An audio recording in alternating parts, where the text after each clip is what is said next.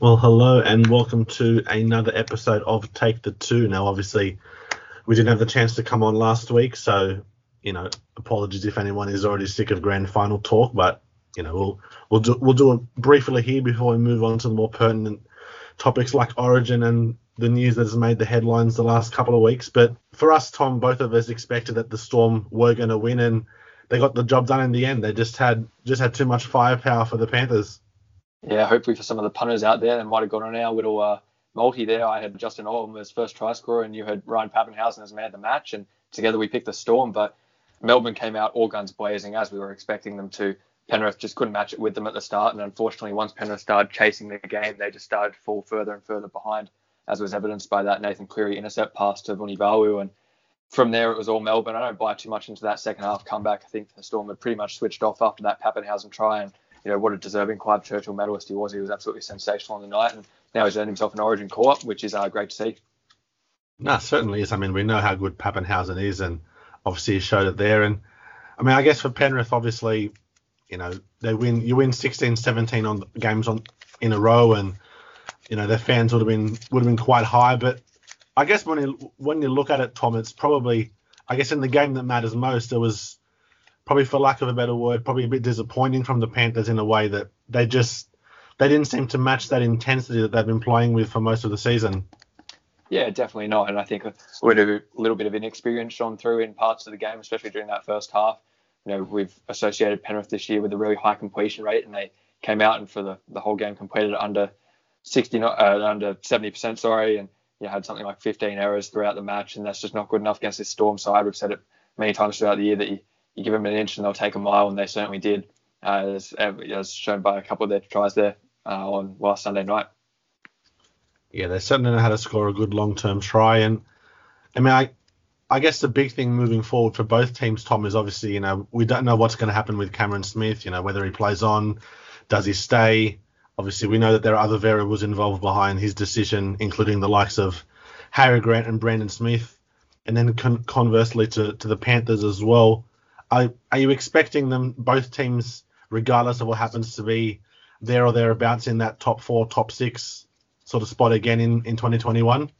Yeah, definitely. I think Penrith's win, uh, premiership window is just, you know, just starting to open up for them nicely, and they've got some great young talent that they'll look to develop over the next few years. The key is going to be retaining uh, some of their stars as they increase in value uh, over the next few seasons. And then for Melbourne, well, they've been in a premiership window for the last 10 or 12 years, so you can't expect anything different next year, especially with the likes of Brandon Smith and as we mentioned, guys like Munster and Papenhuyzen uh, steering the ship there. I think it'd be interesting uh, to see, as as you're mentioning there, some of the variables on how the teams will shape up next year. We've seen Josh Mansour come out this week and say that he potentially won't be there next season, or if he he'll be playing reserve grade. We've got Addo Carr now potentially staying at Melbourne after it was originally looking like he might uh, head to Sydney, and then of course Cameron Smith still waiting on a decision from him, and I'm sure that won't be uh, too far in the future yeah, they're certainly they're certainly both building nicely, and obviously from from this clash as well, we have quite a few Origin representatives, and look, it leads right into Origin, which is on tomorrow. Now, I mean, you look at Origin, Tom, and obviously it's a very different makeup for both sides, given you know some stars are out with injury, some stars just haven't made themselves available. Is it is this a sure thing for New South Wales, or is that a dangerous attitude to have, given the, given the way that some of the Storm players, sorry, the Storm players, the way that some of the Queensland players were able to finish off their respective individual seasons. Yeah, definitely. I don't think you can write off this Queensland side. For me, this whole series reeks of uh, what we saw in 1995, where the Blues came in, 11 internationals in their squad, highly fancied Queensland, uh, coached by Fatty Vautin that year, came out. They weren't expected to win a game.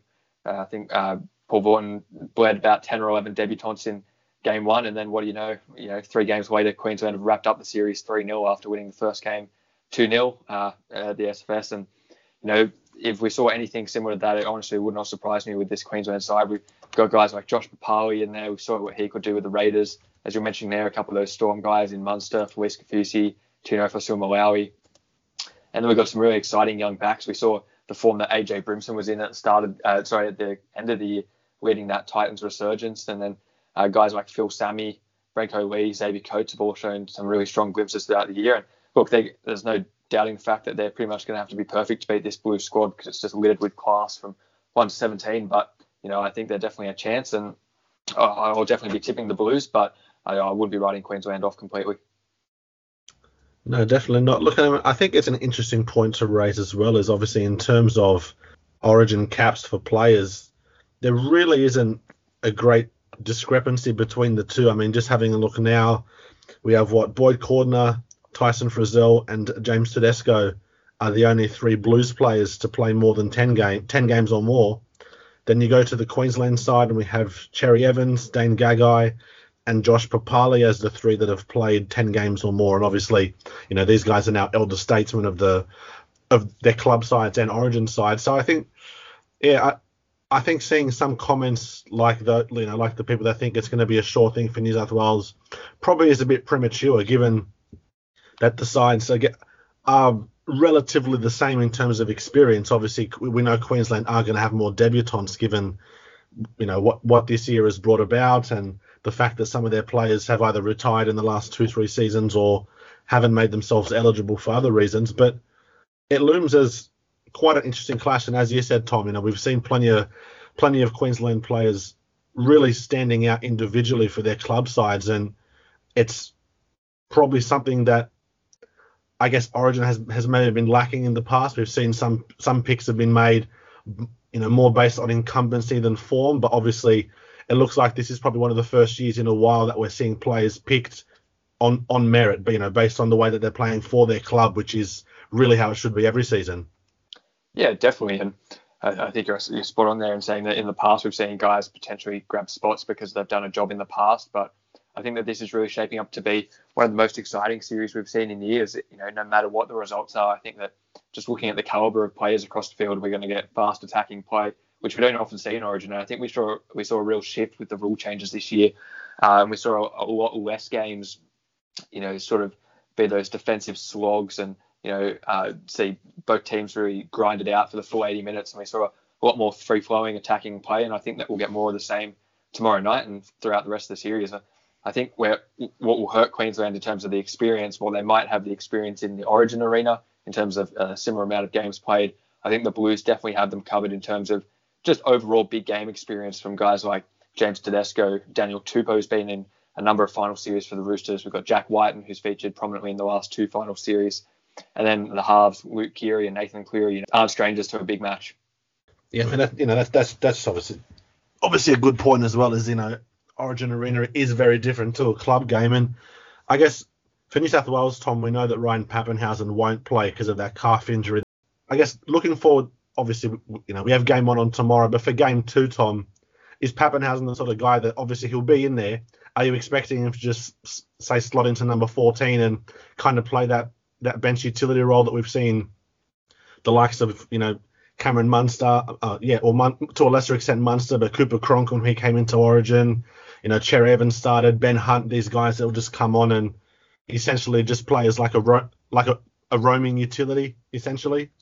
I think it'll depend on the situation uh, of the series and also how Cody Walker plays in that first game. I think that uh, what will play to Papenhuyzen's disadvantage is his size. I don't think he's really the player that you can just slot into, you know, a lock position or something like that because I think just think he's too small. And you know, when you've got guys like Tino Fa'asuamaleaui and Josh Papalii running at you, you really need that uh, that size and strength to stop them. And you know, I think that the key this or tomorrow night will be for Cody Walker to really inject himself into the game more than he did last year in game one. I thought he went a little bit missing when he played that game at uh, at five eighth while Luke Keary was out. And you know, if he can come on and make an impact off the bench as he did for the Rabbitohs over a number of weeks, I think we might see him hold that spot.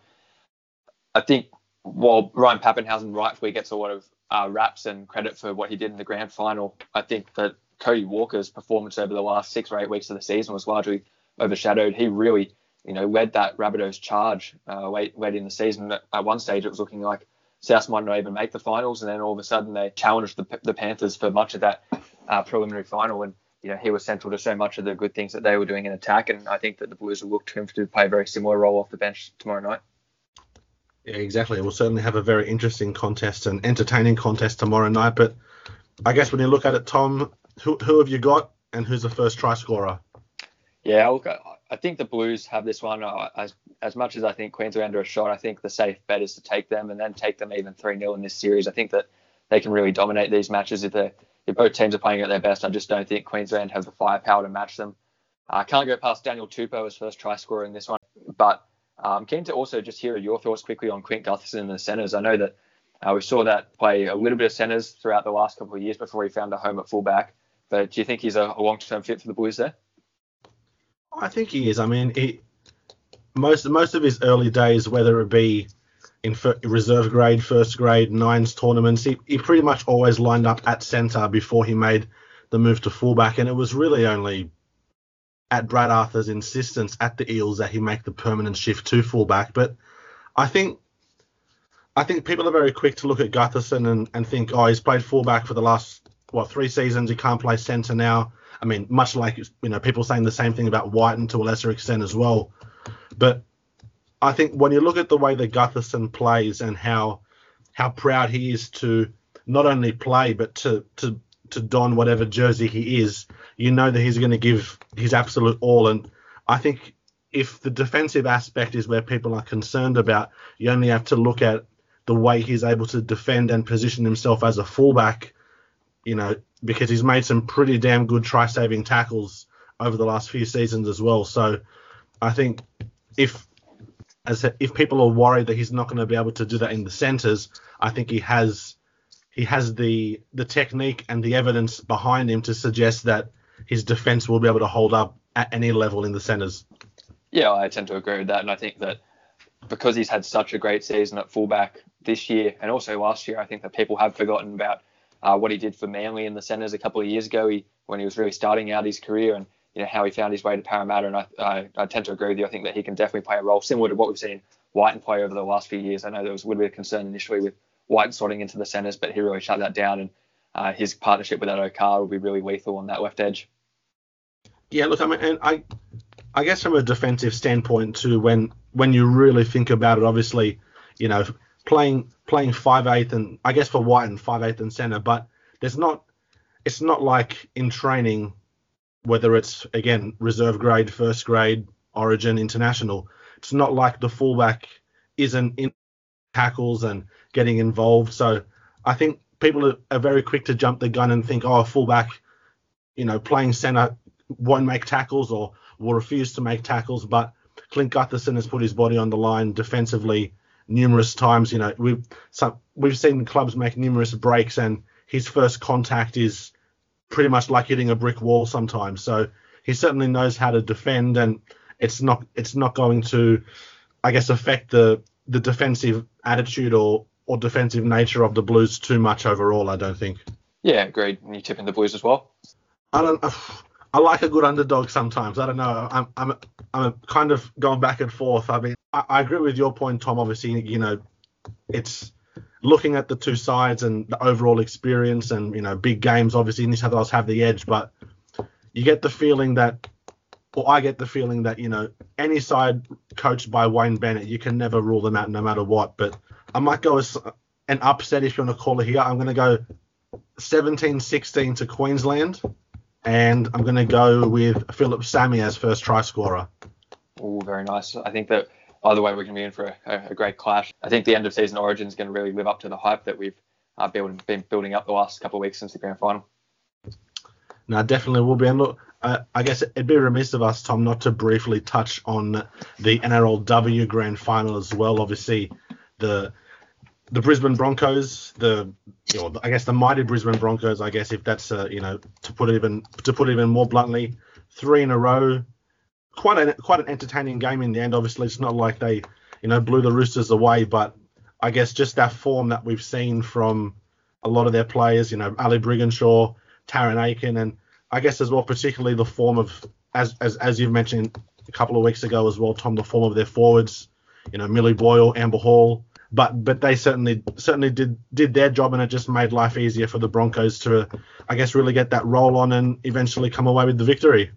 Yeah, absolutely. I think you nailed it there. It all just came down to those forwards. We said that uh, girls like Simaima Taufa were really going to have to, you know, we're going to have their hands full locking down the, that Brisbane forward pack, and we ended up seeing Amber Hall grab the uh, man of the woman of the match medal, and uh, Millie Boyle led the way with most tackles for the game. So, you know, I think that the the way those girls played really enabled uh, players like Brigginshaw and Upton to to get out and about. And uh, you know, we saw that weight switch with Brigginshaw swapping to lock, and it ended up being a little bit of a masterstroke yet again with her and Tarryn Aiken uh, swapping positions. And I think that you know that might be something we see more moving forward because it just allowed Ali Brigginshaw just to inject herself into the game a little bit more. And we all know how how strong she is at just controlling the play, and we saw that yet again last weekend.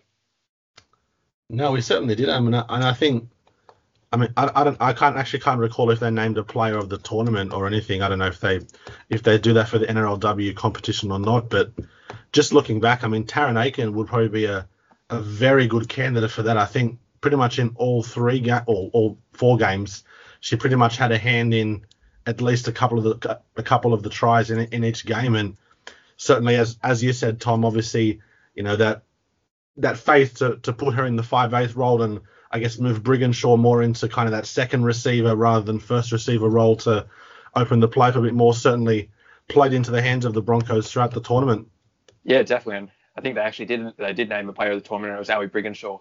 They did that on the night of the Dally M's, but I think that just demonstrates your point of how strong this Broncos outfit is. That we've got someone like Tamika Upton who had you know an absolutely great season across the course of the four games. We saw her have that first, oh sorry, the second hat trick in NRLW history in the first game.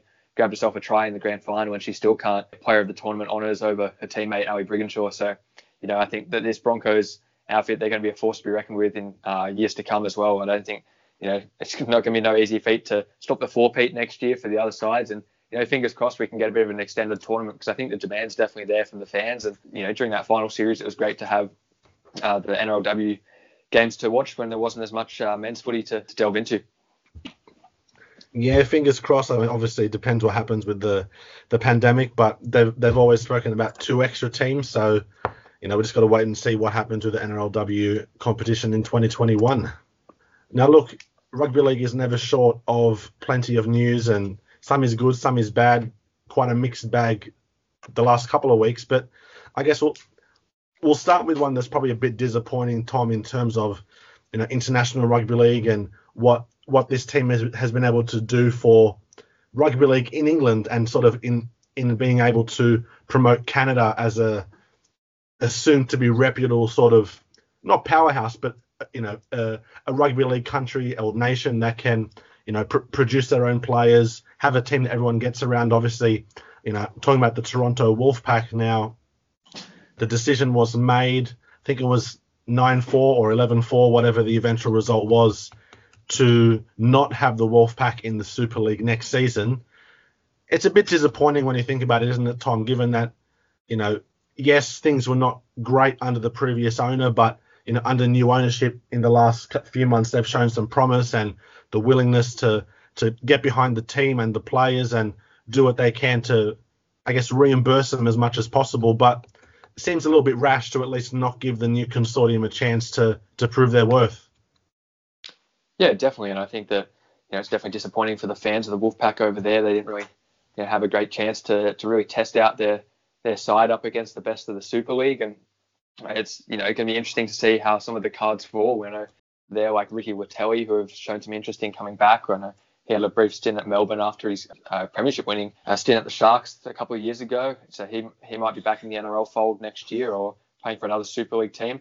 Obviously, the biggest card to fall is probably Sonny Bill Williams. Uh, he's come out on NRL.com this afternoon and said that uh, after his next surgery at the end of the year, he'll be potentially looking at a contract extension possibly next year with the Roosters or even elsewhere in the NRL. So I think there's going to be plenty of big ramifications to come out of this. But yeah, definitely a disappointing one for Canada and for all the fans over there because uh, would have been great to see what they could have built, uh, you know, as a new franchise. And we've seen in a similar vein what the Warriors have been able to build over here. Obviously, it's very different with rugby league being an established sport in New Zealand by the time the Warriors uh, came in. But just to see the way that the country's really got around a club side, it's been tremendous to see. And you know, it's disappointing that we might not get to see something similar over there uh, in Canada. Yeah, certainly is. But you know, obviously, Super League teams, for whatever reason, made their decisions, and you know, we're not here to, I guess, criticize them for that. Obviously, I need to just, you know, express disappointment. But you know, it, I guess it's one of those things that we can't control. We just got to go with it, and just yeah, hope that it's not the last we see of the Wolfpack in either in the Super League or in English rugby league circles. Yeah, hundred percent. Now look at Dylan Walker, Tom. Obviously has a has a troubled or a checkered NRL history off the field. You know, we know that obviously the most recent one prior to the incident at Narrowena was the whole, you know, he allegedly struck his wife, his his partner, and you know, then they went to court and you know did all the shenanigans, and he got off. He finds himself in trouble again, this time for assaulting a fellow patron at the restaurant that he was at over whatever disagreement that they had. Manly have since come, or Manly slash Manly's players have since come out and said that the incident is out of character, that he's a good guy, as you would expect from, you know, the club he's at and the players he plays alongside. Is this potentially, I guess, a a long a long term suspension coming for Walker, Tom, particularly if he's found guilty of of the assault charges against him? Oh yeah, if he's found guilty, I think we'll see him virtually rubbed out of the NRL at least for the rest of his career. We might see him over in the Super League or something later on, as we've seen from a couple of players who have had uh, some, you know, uh, off-field discretions over the years. But you know, obviously, I think this has still got a long way to go. And I know the the NRL is currently working with the the police and uh, their integrity units are working alongside Manly to get things put in place for next season. But we might see another example of the old uh, no fault stand down policy come into play, and you know, it's going to be an interesting one to follow through. But as you said, I think that if if Walker's found guilty, I don't think we'll be seeing much more of him in the NRL uh, anytime soon and rightfully so. Oh, I mean, look, yeah, I mean, he he and no one can have any objections, and you know, it's obviously obviously a shame for the NRL and for Walker as well. You know, we we know how good he was during the South's Premiership win, playing at centre for them. Obviously, then moved to Manly, sort of became more of a naturalised five eighth, and I guess it'll be interesting to see. I'm, I'm not actually I'm not actually sure off the, off the top of my head how long or how how heavy the sentence is for an assault charge. Obviously, the no fault stand down policy. I think it has it's if it's 12 or 13 years or more, it obviously gets stood down. But that's obviously for the NRL to look at. But it's disappointing, I guess, if you know even from a manly perspective, Tom get given you know Walker he, he seemed to be coming good. Obviously had the injury, didn't play for what the last couple of months of the year and they were probably expecting big things from him in 2021, but there's a, there's a likelihood that that may not happen. Yeah, definitely. And you know, while we might, don't really want to speculate about the legal uh, side of things, I think it's definitely good to have a think about what would happen in terms of the NRL next season. And you know, Manly are probably going to be looking at some of their younger options. Uh, Dylan Walker is rubbed out.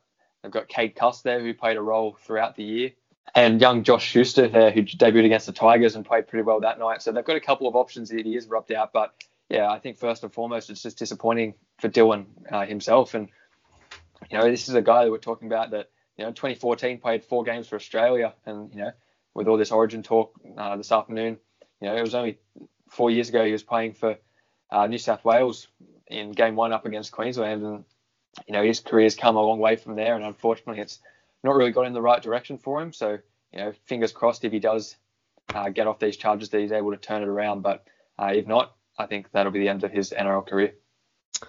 Yeah, which would be a huge shame. And I guess on still on the topic of centres as well, Tom, we know that James Roberts has been released on compassionate grounds by the Rabbitohs. We don't know don't exactly know why. We know that James Roberts has had his own off-field issues, and you know he's he's put himself into in, into institutions that can allow him to get help and that can allow him to you know sort of try and be better but obviously for whatever reason this led to Souths releasing him. Can you see a side picking up Roberts on a, a heavily incentivized deal, or or is or are teams going to be reluctant to take a punt on a player who, you know, probably hasn't been in the right headspace for the last 18 months or so? Yeah, I think, and I know we're going to talk about a number of players uh, coming up that are, you know, entering contract negotiation periods. And I think the key word surrounding all of them is value. I think that at the right price, and you know that's what it boils down for so many of these negotiations. I think every player can be value in this league, and I think that James Roberts is no exception. You know, we're talking about a guy with 150 games of NRL experience, you know, almost 75 tries in that time, you know, it was only a couple of years ago when he was playing for Brisbane, he scored that sensational try down the right edge where he just palmed away and sped off, and you know, it was nearly tried the season that year. And you know, I think he's definitely still got a lot to give an NRL team, and you know, fingers crossed he can, um, you know, get his head in the right space. And you know, if he does, he's still only 27, so you know, in a, in a very similar vein to Dylan Walker, very similar age, and I think that you know, if both those guys can get back in the right space, they've definitely still got a lot to offer the game. No, that's I mean, you make a great point about value. Obviously, you know, uh, you know, and it it goes it goes to the point of you're only worth what a team is willing to pay you, and obviously, you know, most teams now are pretty savvy in terms of what they offer, how much they offer, and you know, is the player worth that? But I think given given how well we've seen Roberts play at his peak, obviously he, he burst onto the scene with the Gold Coast Titans, was or during the Gold Coast Titans I guess, rather poor years at that time and, you know, stuck out like a sore thumb, which was a testament to his ability and certainly showed plenty of glimpses at the Broncos and at Souths. Obviously, I mean, he did start at Penrith, but, you know, his his off-field issues sort of plagued him there, and that led to the Titans move where he made a name for himself. But I guess from that talent perspective, Tom, if as you said, if he or as as everyone knows, if he can just get the mental space right, there's no reason why he can't get close to an elite level in, in the NRL once again.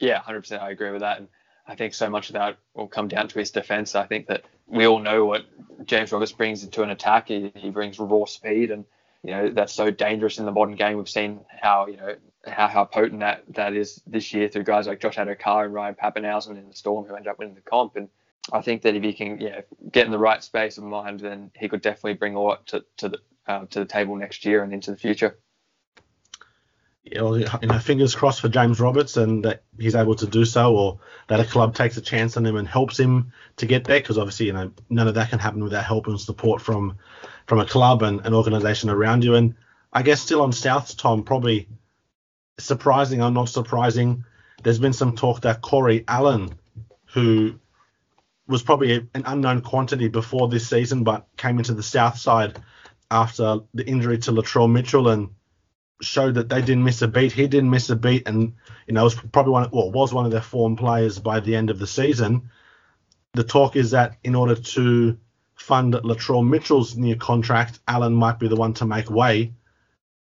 It's a bit of a, a bit harsh on Allen in, in, in, many respects, Tom, given how well he was able to deputise for Mitchell in his absence. Yeah, definitely. It was only a couple of weeks ago that we were potentially discussing Corey Allen as a long-term option there at fullback for the Rabbitohs. I don't think they really missed a beat without Latrell. Obviously, I think that Latrell copped a lot of unnecessary flack to start the season. He ended up with something around about 17 try assists on the year, which is no mean feat. And, but at the same time, I think that they looked really dangerous with Corey Allen. It's not so much a case of who's the better fullback because I think the you know they're, they're pretty similar, but Latrell maybe has that extra little bit of raw ability that we've seen throughout the years. But I think what makes Allen valuable is that you could then move Latrell into the centres and have them both there. And I think as a combination, that would be really dangerous moving forward. Yeah, certainly plenty to think for at South. So, um, you know, it's going to be Wayne Bennett's final year at Souths before he hands over the reins to Jason Demetriou. So they're probably probably in that phase of, you know, building the side properly for when Demetriou takes over. And I guess moving probably an equally surprising story, Tom. I mean, it, it because only because the Warriors – you know, certainly seem to be performing well with the two halves that they've got. They've been linked to Jahrome Hughes, but I think that there was even a separate report that said his agent has pretty much told all 15, all other 15 clubs, hey, if you want him, come get him. So this could just be more of a manager boost to, you know, try and convince the Storm to give him more money. But Jahrome Hughes at the Warriors, obviously, you know, he's a Kiwi. That'd have been be quite quite an interesting one. Yeah, it would. I, it's a very similar vein to Corey Allen. There's only in the grand final preview, we were discussing how Jahrome Hughes has really stepped up and taken a, a, real leading role in that Storm side this year. It's you know he's come a long way from only a year and a half ago, really, that we were discussing him as a potential long-term fullback option for the Storm moving forward, and then he really found a home for himself in the halves. And you know it's it's going to be interesting to see how things play out, to be honest, because you know the Warriors have just really you know nailed down their halves in Harris Tavita and Nikorima, and it'd be it'd be interesting to see if Hughes did you know, signal some serious intent in going down there. You know, what would happen to those two guys? You know, Jayden Nikorima sitting on the sidelines there as well. Obviously, that's a bit more of a prospective pick, but you know, so there's going to be plenty of permutations, and you know combinations running around uh, the head of Cameron George down there at the Warriors.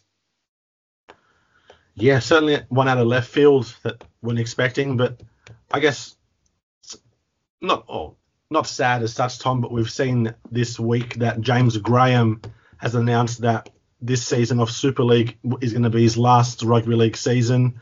Obviously, you know he came came across from England and was an absolute revelation. Probably set the tone for English players and English forwards in particular to come over to the NRL and test themselves. And obviously, we've seen you know John Bateman, Elliot Whitehead, Ryan Sutton, and others come over. Some with success, some with not. But he probably set the benchmark for for English props coming over. And he, you know, made a made a good fist of it. Played well. Obviously, had the stint with the Dragons to finish up, and that's not even mentioning what he's done internationally for England as well. Yeah, absolutely. And you know, he's a real stalwart of the game.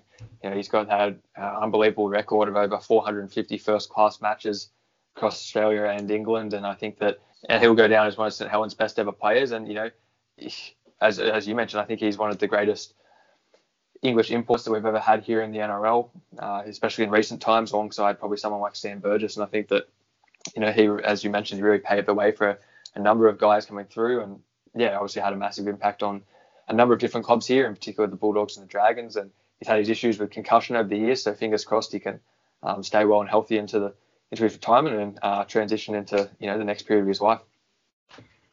Exactly right. You know, obviously he's he's been there, done that. He's seen it all, and I guess the body knows when it's time to retire, and that's what James Graham has done. And you know, on the flip side, Tom, for a guy like Bryce Cartwright, now obviously we know that he, well, not so much him, but I guess more his partner and everything have been were in the news before the season, before the resumption started, the the whole anti-vax debate and everything that raged on from there. Cartwright didn't have the best of time at the Titans, but he's come out and said that he still wants to play rugby league. He's committed to it. He wants to make the most of a chance that comes his way. It's like you know, like you mentioned before, Tom, is Cartwright worth it on a an incentivized sort of deal? Yeah, I, I think he is. To be honest, I think that I think it it depends on whether he's willing to buy into the culture of a club. And I know we've seen him linked to the Eels, and you know it would be an interesting move for them moving forward if they did decide to, you know, um, go in that direction. But we know how much raw talent this guy has. Uh, in preparation for the podcast, I was having a look at some Bryce Cartwright highlights from a couple of years ago, and you know some of the comments are, are pretty funny to look at in hindsight. You know, people calling him the next you know incarnation of SBW and you know the future you know origin star Bryce Cartwright, and obviously none of that ever really eventuated, Well, largely because of some off-field issues that he's had over the years. But similar to James Roberts, at the right price and if his head's in the right space, I definitely think that you know he can bring a lot of talent to a side, and you know who knows, he, he could just be that X factor that a club like the Eels need to really take it up to the next level and uh, become a premiership winning side. No, look, it could be. And look, I mean, I guess for me as an Eels fan, there's I'm certainly not against it. I know there's quite a lot of Eels fans that are, oh no, you know, we don't need Bryce Cartwright and you know his all his beliefs there and blah blah blah. But I mean, we're not at end of the day, if he joins the Eels, we're not signing him for his beliefs. We're signing him to play football. And I think if you go to him and say, look, Bryce, this is a one year deal. We'll give you 250k. It's on you to you know, to back yourself, we back you. If you perform, we'll see what happens. If not, then you know you look elsewhere. And I think that's almost what Bryce Cartwright needs right now is just just that added motivation to to really get himself back in the game, to get himself or at least get a semblance of himself back to that uh, you know that back that back row that we saw emerge emerge onto the scene for Penrith. I mean, I even recall some comments from Mitch Moses, Tom um, recently that because the two played together in high school or for the schoolboys or whatever it was, and everyone was saying that Bryce Cartwright was the best player on the field every single game, and you know it obviously goes to his raw ability as you mentioned. So for me personally, I think for one for one year, you know, you you drill home that this is what we expect. You know, it is only one year. You know, one incident and you're out, and we may yet see the the potential best of Bryce Cartwright come out after that. Yeah, I think look back, I think it was that 2016 season he had that was just unbelievable for Penrith that had so many people talking about him as a future Origin prospect, and I think we, you know thinking back to that time, it was just his offload, you know, late footwork at the line, uh, throwing those offloads out. And he's just, you know, that raw skill, you know, ball playing ability, just that ability to beat the A defender and, you know, get the numbers advantage and, you know, throw try assists, which is so valuable for, you know, a second row forward to have that, uh, you know, that ball playing side of their game. And, you know, we don't see it from too many players in the league at the moment. And it definitely be a bit of a point of difference moving forward. No, certainly would be. I mean, I think it is worth noting too that Brad Arthur is certainly no stranger to bringing in, I guess, troubled players and being able to to turn them around. Obviously, you know, Manu Ma'u, we know, you know, he, he, he was in he was in prison in New Zealand when he was younger, wasn't playing rugby league for very long, went came to the Eels. Obviously, Danny Wicks as well, who had that that suspension for for drug possession after his time at the Knights, came back, you know, was pretty good for a few seasons. So I think it helps a team when you have a coach that has that track record. So I think culture wise, I don't think Cartwright will have too many issues fitting in only because Brad Arthur will make sure that he knows what the culture is pretty much from, from the get Yeah, 100%. We've even seen that this year, obviously. Last year, Junior Paulo had a little bit of you know controversy surrounding you know, his name, and he had that, that bizarre stint at the rugby club, and then he was caught with James Segeyaro and you know, consorting with criminals, and you know look at how he's been able to turn his career around at, at the Eels, and you know become now a starting Origin prop, and what a great credit to the Eels organisation. I think that you know moves roster moves like that the key to essentially winning winning premierships. We've seen it year after year from Melbourne, where they just take you know plot, I guess good way to put it is plotters from other sides, guys that you know solid solid players, but nothing spectacular, and turn them into absolute weapons. And it's about you know giving every player a role and clearly explaining that that role to them, and uh, so they understand what's expected of them. And you know, under guys like and uh, Brad Arthur, we can just definitely see see them thrive. I certainly can. Obviously, you know, the Eels are one of the teams so far to announce some new signings for 2021 now. The, the Eels pretty much released, I think they released 13 players.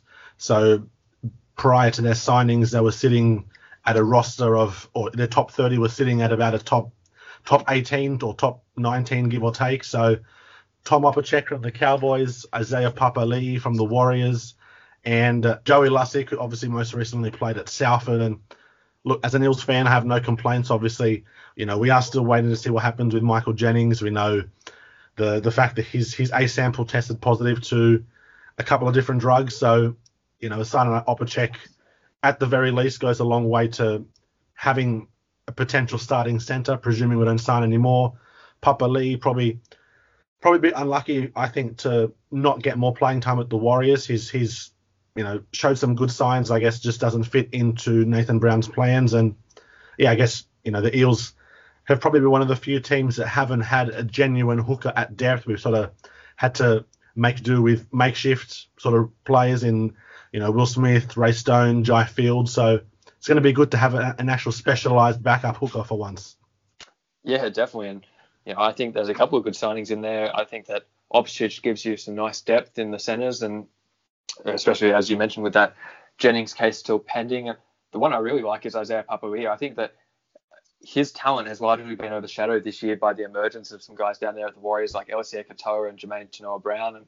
And probably thinking back a year and a half ago, Isaiah Papali'i was a real staple of their side. He started for a while there in the second row, offered some good versatility, uh, can play in the lock as well and you know even off the bench, I think that he he adds a nice little you know attacking spark, and you know, he's a pretty solid defender as well. So I think it'll be uh, you know interesting to see how Brad Arthur manipulates the roster moving forward after these signings. But yeah, I think all three of them can definitely play some sort of role next season. And they certainly can. And look, I guess another player that was linked to the Eels, whether it was just the manager talk as well, was Bevan French. Tom obviously, you know, he the whole whole idea he left the Eels because he wanted to play fullback regularly wasn't going to do that with Clint Gutherson, is now at Wigan and is abs- absolutely tearing the Super League to shreds. I mean, which is no surprise given his speed and raw raw raw ability. He's going to be there for at least 2021. Has the option for 2022 in his favour. I guess what were you expect?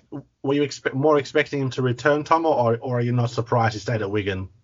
No, I'm not too surprised to see that. To be honest, obviously you know, he's the nephew of Nathan Blacklock, and you see so much of uh, Blacklock in Bevan French, you know, just that raw speed and again, just you know, great ball playing skills. I think that you know, as as you mentioned, he wasn't going to get the opportunity here to play in his preferred position, but he's been absolutely tearing it up over there. Almost a, a one try per game for Wigan, and you know, I think that while he's having that success, he's he's better off holding on to it over there because you know, I think for a lot of clubs now, the fullback position is relatively settled in the NRL, and it's a tough position to break. And if he came back, I, would probably see him slotting into the wings or, or wing or centres again. Yeah, it'd be more than likely. And look, I mean, I guess a team like the Eels who have sort of started to cement their depth is the Penrith Panthers. Now they've signed someone that you you probably would have seen a, a little bit of over the last few years, Tom, in Matty Eisenhuth. Uh, and for the first time in a few years, we have a Jennings brother back at Penrith with Robert heading over for 2021 as well. Obviously, Penrith needed some depth, and they've gotten some some players capable of slotting in when needed. Tom.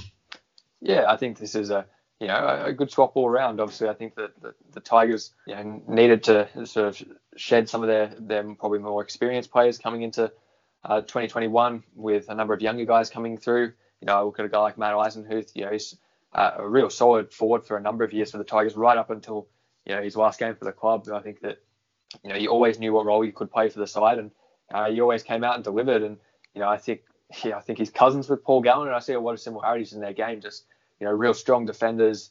Uh, you know, make make their money with their hit ups, and with uh, the Tigers with guys like Utoikamanu coming in next season, and a number of young forwards really stepping up. That you know, it was going to be tough for him to get a run moving forward. So, you know, he, he can definitely provide a lot of experience to Penrith. I think he was a Penrith junior, so returning to the club there. And then with Rob Jennings, obviously from the Tigers as well, you know, uh, with Tigers having Nofoaluma, potentially a guy like Addo Carr next season.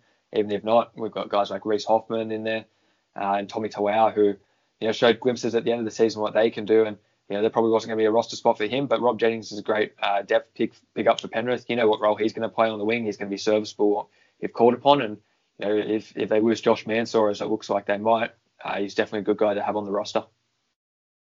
No, he certainly is, and I guess aside Tom that is well and truly in a rebuild and seemingly in a quick one, you know, based on the, the players that Trent Barrett has signed and on the, based on the players that he wants.